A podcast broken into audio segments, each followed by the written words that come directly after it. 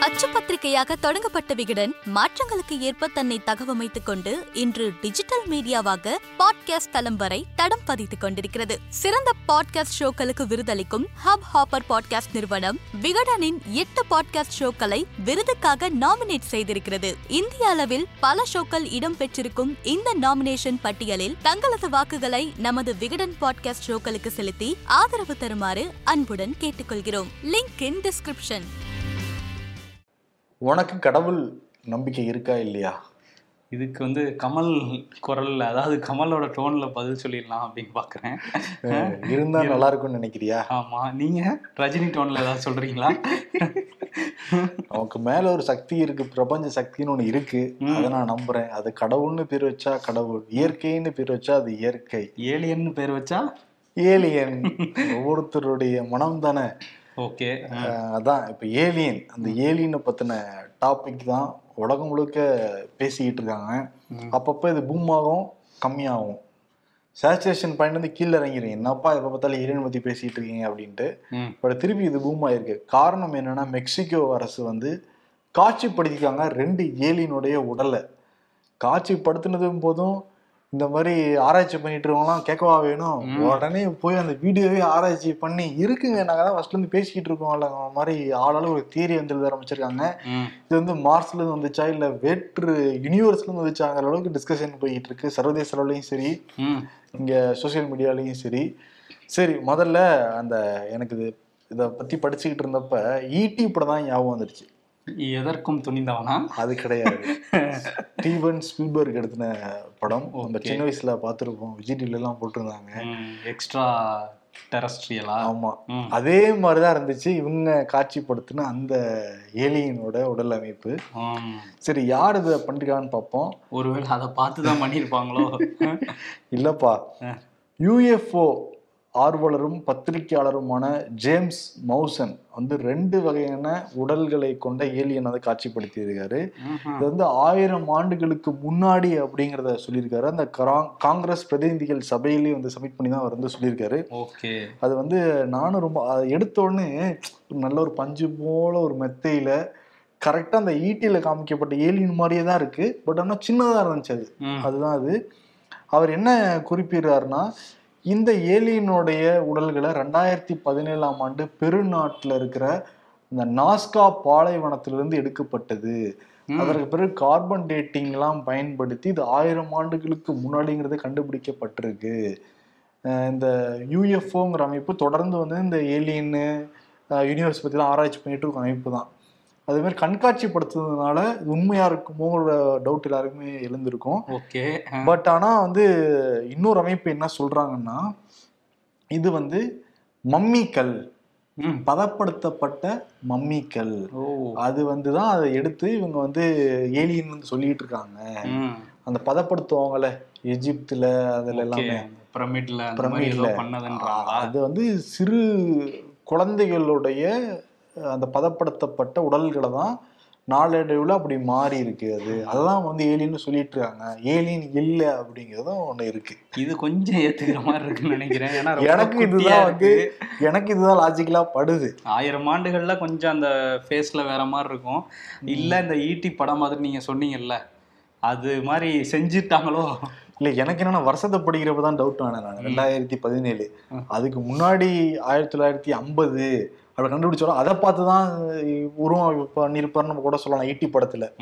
But படத்துக்கு அப்புறம் அதை பார்த்த உடனே சம்திங் ஃபிஷ்ஷியா தான் அது இருக்கு. சந்தேகமா தான் இருக்கு. ஆனா பட்டு நமக்கு வந்து இந்த பகுத்தறிவுல பாக்குறப்ப அது ஏலியனா இருக்க வாய்ப்பு இல்லைன்னு தான் எனக்கு தோணுது. ஆமா. நமக்கு முன்னாடி வந்து நின்னா நம்ம நம்பிக்கலாம். ஆனா வந்து ம். அஹ், நீங்க ரொம்ப ஆர்வமா அதை பத்தி படிச்சிருப்பீங்கன்னு நினைக்கிறேன். ஆமா. இது என்னன்னா மனித அமைப்பு மனித அமைப்புல இருக்கிற இந்த டிஎன்ஏல முப்பது பர்சன்ட் வேறுபட்டு இருக்கான். அதெல்லாம் வேற அப்ப ஆயிரம் ஆண்டுகள்லாம் கொஞ்சம் மாறி இருக்கும்ல மம்மி ப- மம்மி மாதிரி எல்லாத்தையும் கட்டி கட்டி வச்சிருந்தப்ப கொஞ்சம் மாறி இருக்க. வாய்ப்பு இருக்கு டிஎன்ஏ டெஸ்ட்லாம் வேற பண்ணிட்டாங்களா? சரி நான் எதுக்கு நீங்க ஆர்வமா படிச்சிருப்பீங்க அப்படின்னு சொன்னோம்னா.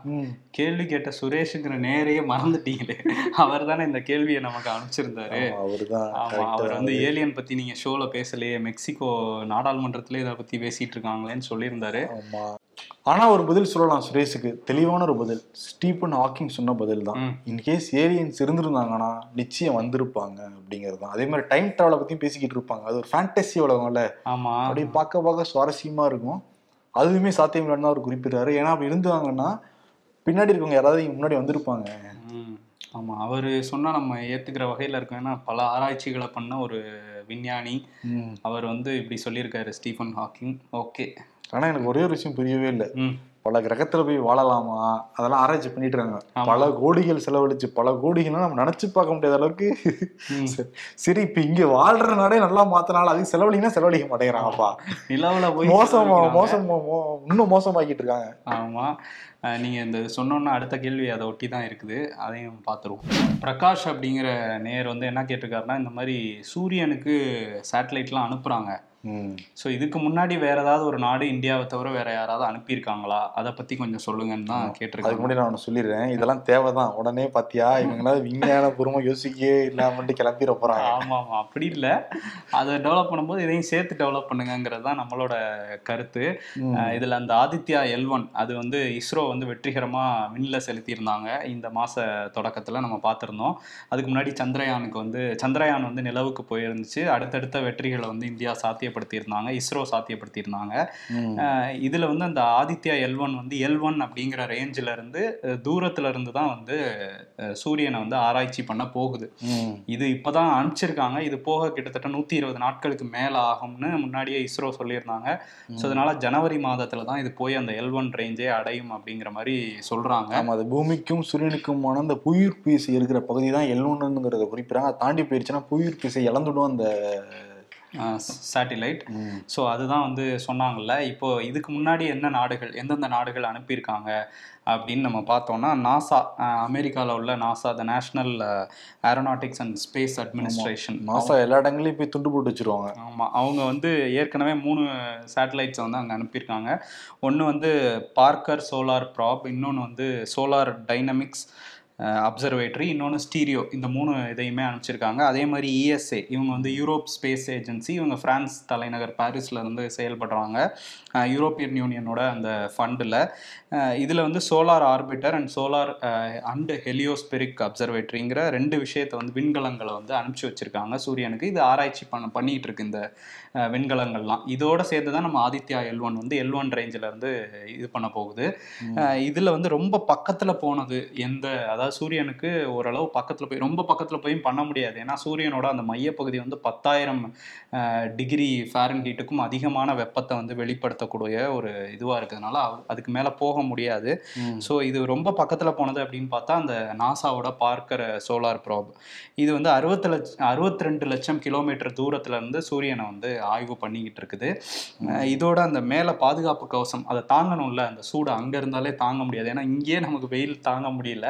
ஸோ அவ்வளோ பக்கத்தில் இருக்கும்போது இதுக்கு வந்து மேலே வந்து ஒரு இப்போ லெவன் பாயிண்ட் ஃபோர் சென்டிமீட்டர் அளவில் ஒரு பாதுகாப்பு கவசம் போட்டிருக்காங்களாம்.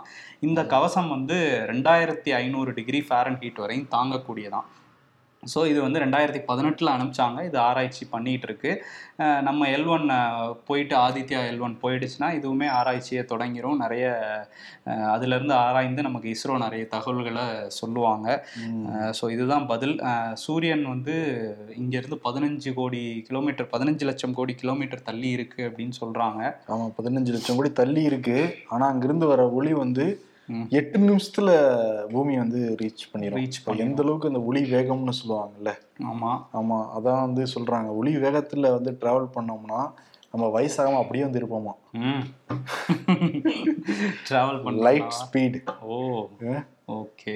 மரணம் இல்லா பெருவாழ்வு வாழலாம் அப்படின்னா சொல்றாங்க. ஒளி வேகத்துல இது பண்ணா. சரி அப்பதான் வள்ளலார் ஞாபகத்துக்கு வராரு. ஒளியாவே மாறினாருன்னு சொல்றாங்கல்ல. ஆமா. ஓகே. நீங்க ஆன்மீகமும் கலந்துருச்சு பாத்தியா இல்லையா? அதுதான்ப்பா ஆமா.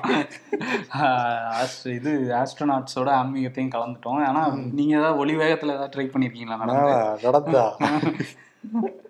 வாய்ப்பு இருக்காதுக்கலாம் கிம் ஜாங் உன் வந்து ட்ரெயினில் போறாரு ஏன் ட்ரெயினில் போறாரு அப்படிங்கிற கேள்வியை சுகன்யாங்கிற வியூவர் வந்து கேட்டிருக்காங்க. ஏன் ட்ரெயினில் போறாரு அப்படிங்கிறதுக்கு முன்னாடி அந்த ட்ரெயின் எப்படி இருந்துச்சு எல்லாருமே நம்ம ஃபோட்டோஸில் பார்த்துருப்போம். பச்சை கலரில் ஒரு ட்ரெயின் அதில் எல்லோ லைன்ஸ்லாம் இருந்தது. அதுலேருந்து அப்படியே இறங்கி வந்தார் கிம் ஜாங் ஒன்று இந்த காசன் அப்படிங்கிற ரஷ்யாவில் உள்ள ஸ்டேஷன் இது நார்த் கொரியா பார்டர் தாண்டோன்னா ரஷ்யாவில் இருக்குது இதில் வந்து தரை வழி பயணமாக ட்ரெயின்லேயே போயிட்டாரு. அங்கே காசனில் வந்து அவரை ரெட் கார்பெட் விரித்து வரவேற்றாங்க. அதெல்லாமே நம்ம ஃபோட்டோஸாக பார்த்தோம் வீடியோஸாக பார்த்தோம்ல. ஸோ இதில் வந்து அந்த ட்ரெயினில் என்னென்ன இருக்குது அப்படின்னு சொல்கிறாங்கன்னா அது தொண்ணூறு கோச்சஸ் இருக்குது வேணுங்கிற அளவு கோச்சஸை சேர்த்துக்கிட்டு அந்த எந்த இடத்துக்கு போகிறோமோ அதுக்கு ஏற்ற மாதிரி சேர்த்துக்கிட்டு போவாங்க அப்படின்னு சொல்கிறாங்க இதில் வந்து அந்த கோச்சஸ்க்குள்ளே என்னெல்லாம் இருக்கும்னா அவருக்கு வந்து லக்ஸரியான அந்த பெட்ரூமு அப்புறம் வந்து அங்கேயே சமைச்சு கொடுக்கறதுக்கான கிச்சன் இப்படி இவர் இவர் வசிக்கிறதுக்கான ஒரு ஒரு லக்ஸுரி லைஃப் வாழ்கிறதுக்கான ஒரு இடமாவும் அது இருக்குது. அதே நேரத்தில் இன்னொரு பகுதியில் வந்து ஆயுதங்கள்லாம் வச்சுருக்காங்களாம். போகிற வழியில் ஏதாவது பிரச்சனைனா அதை வச்சு சமாளிச்சுக்கலாங்கிறதுக்கு ஆயுதங்கள் ஒரு கோச்சில் வச்சுருக்காங்களாம். ஹெலிகாப்டர் வந்து ஒரு கோச்சில் இருக்கதா சொல்கிறாங்க தப்பிச்சு போகிறதுக்கு ஏதாவது வழி வழியில் நிறுத்தி அட்டாக் பண்ணிட்டாங்கன்னா அப்ப ட்ரெயின் போயிட்டு இருக்கும். போயிட்டு இருக்க பக்கத்துல ஹெலிகாப்டர் அப்படியே டேக் ஆஃப் ஆகி அது உள்ள வச்சிருக்காங்க அதை எப்படி வெளியே எடுப்பாங்க இதெல்லாம் வந்து சொல்றாங்க இதெல்லாம் உள்ள இருக்கு அப்படின்ட்டு. ஸோ இங்க இருந்தால் தப்பிச்சு ஒருவேளை அங்க அந்த பெட்டியே இப்படி ஓப்பன் ஆகும். அதுவே ஹெலிபேடா இருக்கும். என்ன வேணா பண்ணுவாங்க. ஸோ அந்த மாதிரி ஒரு போயிருக்காரு. இதுல வந்து ஒரு ஆயிரத்தி நூறு கிலோமீட்டர் தான். அதை இருபது மணி நேரத்துக்கு மேல டிராவல் பண்ணி ரீச் பண்ணியிருக்காரு. ஏன்னா வந்து இந்த ட்ரெயின் வந்து புல்லட் ப்ரூஃபு சுத்தி பலத்த பாதுகாப்பு கவசங்கள்லாம் போடப்பட்டிருக்கான் இதுல. இதுக்குள்ள வேற இது ஹெலிகாப்டர் ஆயுதங்கள்லாம் வச்சிருக்கிறதுனால அதெல்லாம் இழுத்துட்டு போகணும்ல. ஸோ அதனால வந்து ஃபிஃப்டி நைன் கிலோமீட்டர் பெர் ஹவர்ல தான் அது போகுமா டிராவல் பண்ணுமா. ரொம்ப மெதுவா டிராவல் பண்ணதுனால இவ்வளோ நேரம் ஆகுது அப்படின்னு சொல்றாங்க. இவர் ஏன் இதுல டிராவல் பண்றாரு? இதுக்கு முன்னாடி இவர் வந்து ஃப்ளைட்ல போயிருக்காரா அப்படின்னா போயிருக்காரு. சைனாக்கு ஒரு முறை வந்து ஃப்ளைட்ல போயிருக்காரு ரெண்டாயிரத்தி பதினெட்டுல. உள்நாட்டு பயணங்கள்லாம் ஃப்ளைட்ல பண்றதா சொல்றாங்க. இது ஏன் போக மாட்டேங்கிறதுக்கு ஒரு காரணம் சொல்றாங்க. அவர் வந்து இந்த மாதிரி பாதுகாப்பு காரணங்களுக்காகன்னு சொல்கிறாங்க ஃப்ள ஃப்ளைட்டை வந்து ஈஸியாக ட்ராக் பண்ணி அதை வந்து சுட்டு வீழ்த்த கூட வாய்ப்பு இருக்கு ஃப்ளைட்டை இல்லை ஏதோ ஒரு பிரச்சனையை ஏற்படுத்த வாய்ப்பு இருக்கு. இதை ட்ராக் பண்றது ரொம்ப கஷ்டம் இந்த ட்ரெயினை அப்படிங்கிற மாதிரி சொல்றாங்க. அதை தாண்டி வந்து இவரோட தாத்தா கிம் இல் சங் இவரோட அப்பா கிம் ஜாங் இல் இவங்கெல்லாம் வந்து ஃப்ளைட்டில் போக பயந்துருக்காங்க. பறக்கிறதுக்கு பயந்துருக்காங்க. அதனாலே வந்து ட்ரெயின் இந்த மாதிரி ரோடு வழி டிரான்ஸ்போர்ட்டில் தான் போயிருக்காங்கங்கிற மாதிரியும் ஒரு தகவல் இருக்கு. அது ஒரு பாரம்பரியமாக பின்பற்றுறாரு இவர் அப்படிங்கிற விஷயமும் இருக்கு. பெரும்பாலும் ட்ரெயினில் தான் போயிட்டு இருக்காரு இவர் ஸோ இதுதான் காரணம் அவர் போகிறதுக்கு இன்னொரு பக்கம் அவர் ரஷ்யா தானே போயிருக்காரு அங்கே புத்தினை பார்க்க தானே போயிருக்காரு. அங்கே புத்தின் வந்து ஒரு ட்ரெயின் வச்சிருக்காராம். அதுவும் வந்து உக்ரைன் போருக்கு அப்புறம் அவருக்கு உயிருக்கு ஆபத்து இருக்கு அப்படின்னு நிறைய மிரட்டல்கள்லாம் வருது அப்படிங்கிறதுனால உக்ரைன் வேற நம்ம மேலே தாக்குதல் நடத்திடுவாங்கங்கிற பயத்தில் அவரும் உள்நாட்டு பயணங்கள்லாம் ட்ரெயினில் போக ஆரம்பிச்சிட்டாராம்.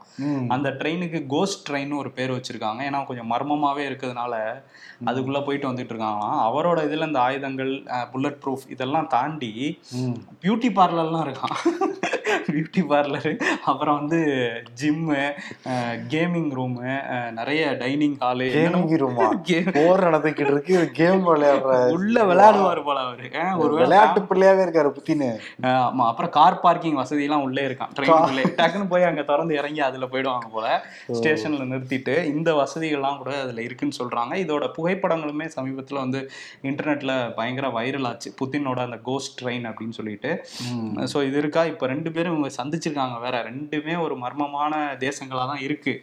என்ன பண்றாங்க? என்னன்ட்டு இப்போ ரெண்டு பேரும் ரெண்டு நாடுமே ஒரு சர்வாதிகார நாடு தான் அவங்க எடுக்கிறதா சட்டம் எல்லாருமே அவங்களுக்கு கீழே இருக்குன்னு தான் நினைப்பாங்க. எல்லாரையும் வந்து எல்லாரும் அவங்கள புகழோ புகழன்னு புகழ புகழுவாங்க. அது ரஷ்யாவா இருக்கட்டும் இல்ல வடகொரியாவா இருக்கட்டும். ஒற்றை கட்சி ஆட்சி முறை இதுதான் அங்க இருந்துட்டு இருக்கு. புத்தின்னா அவர் தான் எப்பவுமே அவரு ரெண்டாயிரத்தி முப்பத்தாறு வரைக்கும் சொல்றாங்க ஆமா அவரு அந்த கிட்டத்தட்ட என்னோட லைஃப் முடிகிற வரை நான் தான் இருப்பேங்கிற மாதிரி இருந்துகிட்டு இருக்காரு. சொல்லிட்டு இருக்காரு. இங்கே சொல்லவே வேணாம். கிம் ஜாங் உன் தான் இங்க இல்லப்பா. அடுத்த ஒரு அஞ்சாறு பரம்பரைக்கு அந்த வழியில தான் வருவாங்க. அந்த வழியா தான் வருவாங்க. ஆனா ஜனநாயக முறையில அங்க தேர்தலும் நடத்துறதா சொல்றாங்க.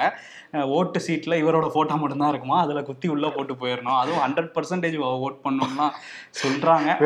சர்வதேச நாடுகள்ல ஏங்க பாருங்க ஓட்டிங் சிஸ்டம் பண்ணி தானே நாங்க வந்து ஆட்சியில உட்காந்துருக்கோம் அப்படின்னு வந்து ஒரு கதை இருக்குல்ல. இப்போ இவங்க ரெண்டு பேரும் சந்திச்சுக்கிட்டாங்கல்ல.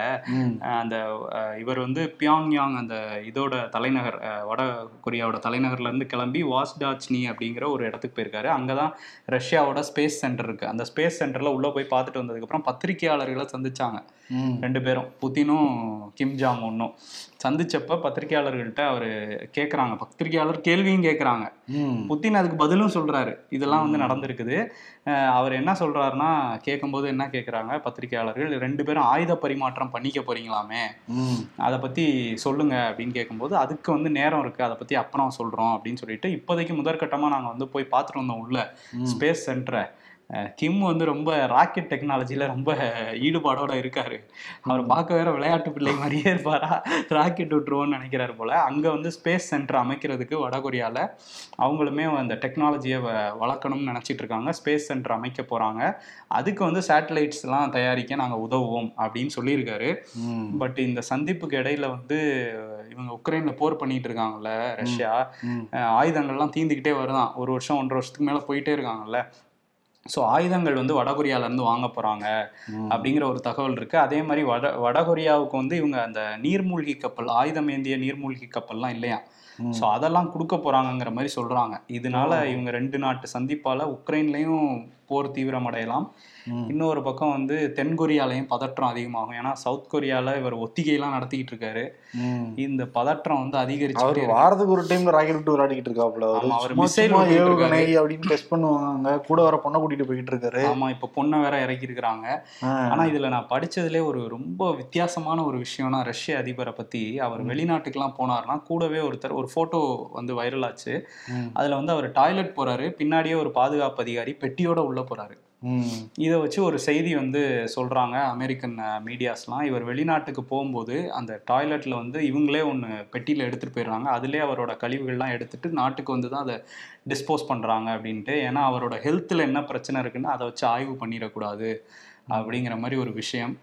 இதெல்லாம் இது இதெல்லாம் படிச்ச வேண்டியது இருக்கு. நிறைய அந்த மாதிரி வருது. ஆனா வடகொரியாவை பத்தி சொல்லக்கூடிய நிறைய விஷயங்கள் அமெரிக்கா கட்டுக்கதை அமெரிக்கா கட்டி விடுற ஒரு கதை. ஆமா வெஸ்டர்ன் மீடியா சொல்ற கதைகள் தான் பரப்பப்படுது. நார்த் கொரியால இருக்கு அப்படின்லாம் சொல்றாங்க. பட் இருந்தா கூட நார்த் கொரியாவுக்கு ஒரு டாக்டர் போயிருக்காரு. அவர் டாக்டர்னு சொல்லலாம் ஒரு டாக்குமெண்டரின்னு சொல்லலாம் பத்திரிகையாளர்னு கூட வந்து சொல்லலாம். ம் கண் டாக்டர் அவரு. ஓகே. ஹாட் ஸ்டார்ல வந்து இன்சைட் நார்த் கொரியான் டாக்குமெண்ட்ரியா இருக்கு அதை பார்த்தா ரொம்ப பதவியப்பா தான் இருக்கு. இப்படி ஒரு நாடா நல்ல வேளை அங்க பிறக்கலையே அப்படிங்கிற மாதிரி தான் இருக்கும் அங்க. எப்படின்னா அங்க இருக்கிற பெரும்பாலான பெரியவங்களுக்கு கண்ணில் குறைபாட்டோட தான் இருப்பாங்களாம். அங்க மருத்துவ ஃபெசிலிட்டிஸுமே கிடையாது அங்க. அவங்க வந்து இவங்க போய் வந்து வயசானவங்களுக்கு அது இவங்களுக்கு அங்க உள்ள போய் இதை பண்றதுக்கே ஒரு பெரிய ப்ரொசீஜர் போல இருக்கு. நாங்க என்ஜிஓ தான் எதுவுமே இல்லை அப்படின்ட்டு தான் உள்ள வந்து அவர் போயிருக்காரு. இப்போ கண் ஆப்ரேஷன்லாம் பண்ணி முடிச்ச உடனே எந்த ஃபெசிலிட்டியுமே இந்த அரசாங்கம் பண்ணி கொடுக்கல அந்த மக்களுக்கு. ஓகே. இவங்களே அஹ், காசெல்லாம் போட்டுட்டு அந்த மக்களுக்கு கண் ஆப்ரேஷன் பண்ணி முடிச்சிருக்காங்க. முடிச்சு கண் ஆப்ரேஷன்லாம் பண்ணி திறந்தோன்னே யாரை பார்க்கணும்னு ஆசைப்பட்டிருப்பாங்க? உங்க வீட்டு உறவினர்கள். ஆனா அங்க யார் இருந்திருப்பா? அங்க எல்லாருமே கேட்ட முதல் கேள்வி என்னன்னா எங்க நாட்டு தலைவரை காமிங்க அப்படின்னு தான் எல்லாரும் கேட்டாங்களாம். கண்ணை திறக்க மாட்டேன்ட்டு இருந்தாங்களாம். அப்புறம் கிம்ஜான் படத்தை வச்சதுக்கு அப்புறம் தான் கண்ணை திறந்து பார்த்தாங்களாம். அப்புறம் போட்டோஸ முன்னாடி அப்படியே கும்பிட்டுட்டு நன்றி சொல்லிட்டு போனாங்களாம். யோசிச்சு பாரு எந்த அளவுக்கு அந்த மக்களை வந்து இல்ல மக்கள் ஒருவேளை அவர் மேல உண்மையிலே அன்பா இருக்காங்களோ? அன்பா இருக்காங்களாங்கிறது தெரியல. அன்பா இல்லைன்னா வேறு விதமான ட்ரீட்மெண்ட் வந்து கொடுக்கப்படுது. ஏன்னா. ஒவ்வொரு வீட்லயுமே அவருடைய புகைப்படம் நிச்சயம் வந்து இருக்கணுமா? புகைப்படம் இல்லைன்னா தண்டனை அப்படின்னு வந்து சொல்றாங்க. இன்கேஸ் வீடு வந்து தீப்பற்றி எரியுதோ இல்லை ஆக்சிடென்ட் நடக்குதுன்னா கூட போட்டோவை தான் தூக்கிட்டு முதல்ல போட்டோ தான் எடுத்துட்டு போனோமா ஏன்னா போட்டோக்கு எந்த ஆபத்தும் எந்த விதமான கீழே விழுந்துடக்கூடாதான் அப்படி விழுந்துச்சுன்னா சம்மந்தப்பட்டவங்க கடுமையான தண்டனையா? எந்த அளவுக்கு மாறி இருக்காங்க பாருங்க ஆமா. இதெல்லாம் கேட்கும் போது ரொம்ப இன்ட்ரெஸ்டிங்கா இருக்கு. இன்ட்ரெஸ்டிங்கா இருக்கா? கொடூரமா இருக்கியா? இல்ல இல்ல. கதைகளா கேட்கும் போது இன்ட்ரெஸ்டிங்கா இந்த மாதிரி பண்ணி அமெரிக்கன் மீடியாஸ் வெஸ்டர்ன் மீடியாஸ் வந்து திணிக்கிறாங்கங்கிற ஒரு கருத்துமே இருக்குல்ல. இல்ல அதுல வந்து விஷுவலாவே இருக்கும். அந்த டாக்குமெண்ட்ரியில பலது விஷுவலாவே இருக்கும். அந்த அவங்களாம் கேட்பாங்க. அஹ் காமிங்கன்ட்டு அந்த விஷுவலாவே பார்க்க முடியும் நம்மளால. ஓகே. ஆனா வந்து இன்னும் சில சில மீடியாஸ் வந்து அதை பத்தி எழுதும்போது நார்த் கொரியா பத்தி என்ன சொல்றாங்கன்னா இவங்க ஒரு கதை வந்து ஒரு ஒரு இன்ட்ரெஸ்டிங்கான கதைனா ஈஸியா மக்கள்கிட்ட ரீச் ஆகும். அதனால இவங்களே கிரியேட் பண்ணி. லைஸ்ன்னு சொல்லுவாங்க. அது வந்து பண்றாங்கன்னு சொல்றாங்க. அதுல சில பாசிட்டிவான விஷயங்களும் நார்த் கொரியா பத்தி அந்த ஆர்டிகல்ஸ் எல்லாம் இருக்கு. ம். என்னன்னா அவங்க வெளிநாட்டுல இருந்து உணவு தானியங்களையோ எந்த ஒரு விஷயத்துமே இப்போ உணவு பஞ்சம் வந்தபோது கூட சாப்பாடு கம்மியா சாப்பிடுங்கங்கிற மாதிரி அறிவிப்பு வந்து அது கேசிஎன்ஏ அந்த state media of North Korea அவங்களே வந்து சொல்லியிருந்தாங்க. ஸோ அதெல்லாம் உண்மையான அறிவிப்பு தான். அதை வச்சு தெரிஞ்சுக்க முடியுது. அந்த அறிவிப்பு கூட ஏன் வருது? வெளிநாட்டுல இருந்து வாங்கலாமே அப்படிங்கிற பேச்சு வந்தப்ப சில ஆர்டிகல்ஸில் படிக்கும்போது என்ன சொல்றாங்கன்னா வெளிநாட்டுல இருந்து வந்தால் கலப்பு கலப்படம் அதிகமாயிடுங்கிறதுனால முடிஞ்ச அளவு எல்லாமே உள்நாட்டில் தான் உற்பத்தி பண்றாங்க. வெளிநாட்டுல இருந்து எதையுமே வாங்குறது இல்லைங்கிற மாதிரியான சில நல்ல விஷயங்கள் மக்கள் ஆரோக்கியமா இருக்கணும்னு நினைக்கிறாங்க. அந்த மாதிரிலாம் கூட சில கட்டுரைகளை படிக்க முடியுது. பட் இது வந்து இதெல்லாம் வந்து நம்ம எல்லா சர்வதேச மீடியாக்கள்ல இருந்து தான் இதெல்லாம் எடுத்து சொல்றோம். ஏன்னா நார்த் கொரியா மீடியாங்கிறது ஒன்னேயோட தான் இருக்கு. அதுவும் அந்த அந்த நாட்டை பத்தி பெருசாலாம் எழுத மாட்டாங்க. அவங்க எழுதுறது ஃபுல்லாவே பக்கத்து நாடை பத்தி தான் பிடிக்காத நாடுகள் பத்தி தான். ஆமா. சவுத் கொரியா பத்தி எழுதுவாங்க அமெரிக்கா பத்தி எழுதுவாங்க. ஆமா. அவங்க தலைவரோட பெருமையை பத்தி எழுதுவாங்க. தவிர நமக்கு கிடைக்கிற டேட்டா வந்து கிடைக்க மாட்டேங்குது அதுல ஆமா. ஆனா ஒரே ஒரு விஷயத்திலே அது சர்வாதிக நா- சர்வாதிகார நாடுங்கிறத சொல்லிடலாம். ஏன்னா அவங்க ஒரு கட்சி ஆட்சி தான் இருக்கு எதிர்க்கட்சியே இல்ல. அப்ப ஜனநாயகமே இல்ல அப்பா அப்படின்னு அவர் எதிர்த்தவங்க எல்லாரையுமே படுகொலை தான் செஞ்சிருக்காங்க. அதுக்குன்னு ஒரு தனியே ஒரு இடத்த உருவாக்கி கொடூரமா கொலை செஞ்சிருக்காங்க அங்க. ஆமா. அங்க இது யாருமே கிடையாது. இது ரஷ்யாலையும் நடக்குது வடகொரியாலையும் நடக்குது. ஓகே இதுதான் இது வந்து. பல்வேறு நாடுகளுக்கும் பரவக்கூடாது இந்த சர்வாதிகார முறைங்கிறது. கண்டிப்பா பரவக்கூடாது. கேட்கறவே பயமா இருக்கா இல்லையா? ஆமா. ஒற்றை கட்சி ஆட்சியெல்லாம் நினைச்சே பார்க்க முடியலையே. அவ்வளவுதான்ப்பா. சிறப்பு. நாளைக்கு கச்சேரி காத்திருக்கு. செப்டம்பர் பதினெட்டு சிறப்பு நாடாளுமன்றம் கூடுது. என்னென்ன மசோதாக்கள் தாக்கல் செய்யறாங்க என்னெல்லாம் அமுது அமுழுதிமொழி பண்ண போறாங்கிறது வர வாரம் ஃபுல்லா கச்சேரியா தான் இருக்கும். ஆமா அதை எதிர்பாராததை எதிர்பாருங்கள்ட்டு ஜி சொல்லி விளையாடுறாரு மக்கள்கிட்ட. ஆமா அதை பத்தி நிறைய கேள்விகள் வந்துருச்சு. ஆனா நம்ம அதை ஷோலே பேசியிருந்தோம். இந்த. மசோதாக்கள் வர வாய்ப்பு இருக்குன்ட்டு. ம், ஆனா நாளைக்கு தான் தெரிய போகுது அது என்ன அப்படிங்கிறது. ஆமா. அதை நாளைக்கு டீட்டெயிலா பேசுவோம்? நன்றி வணக்கம். நன்றி.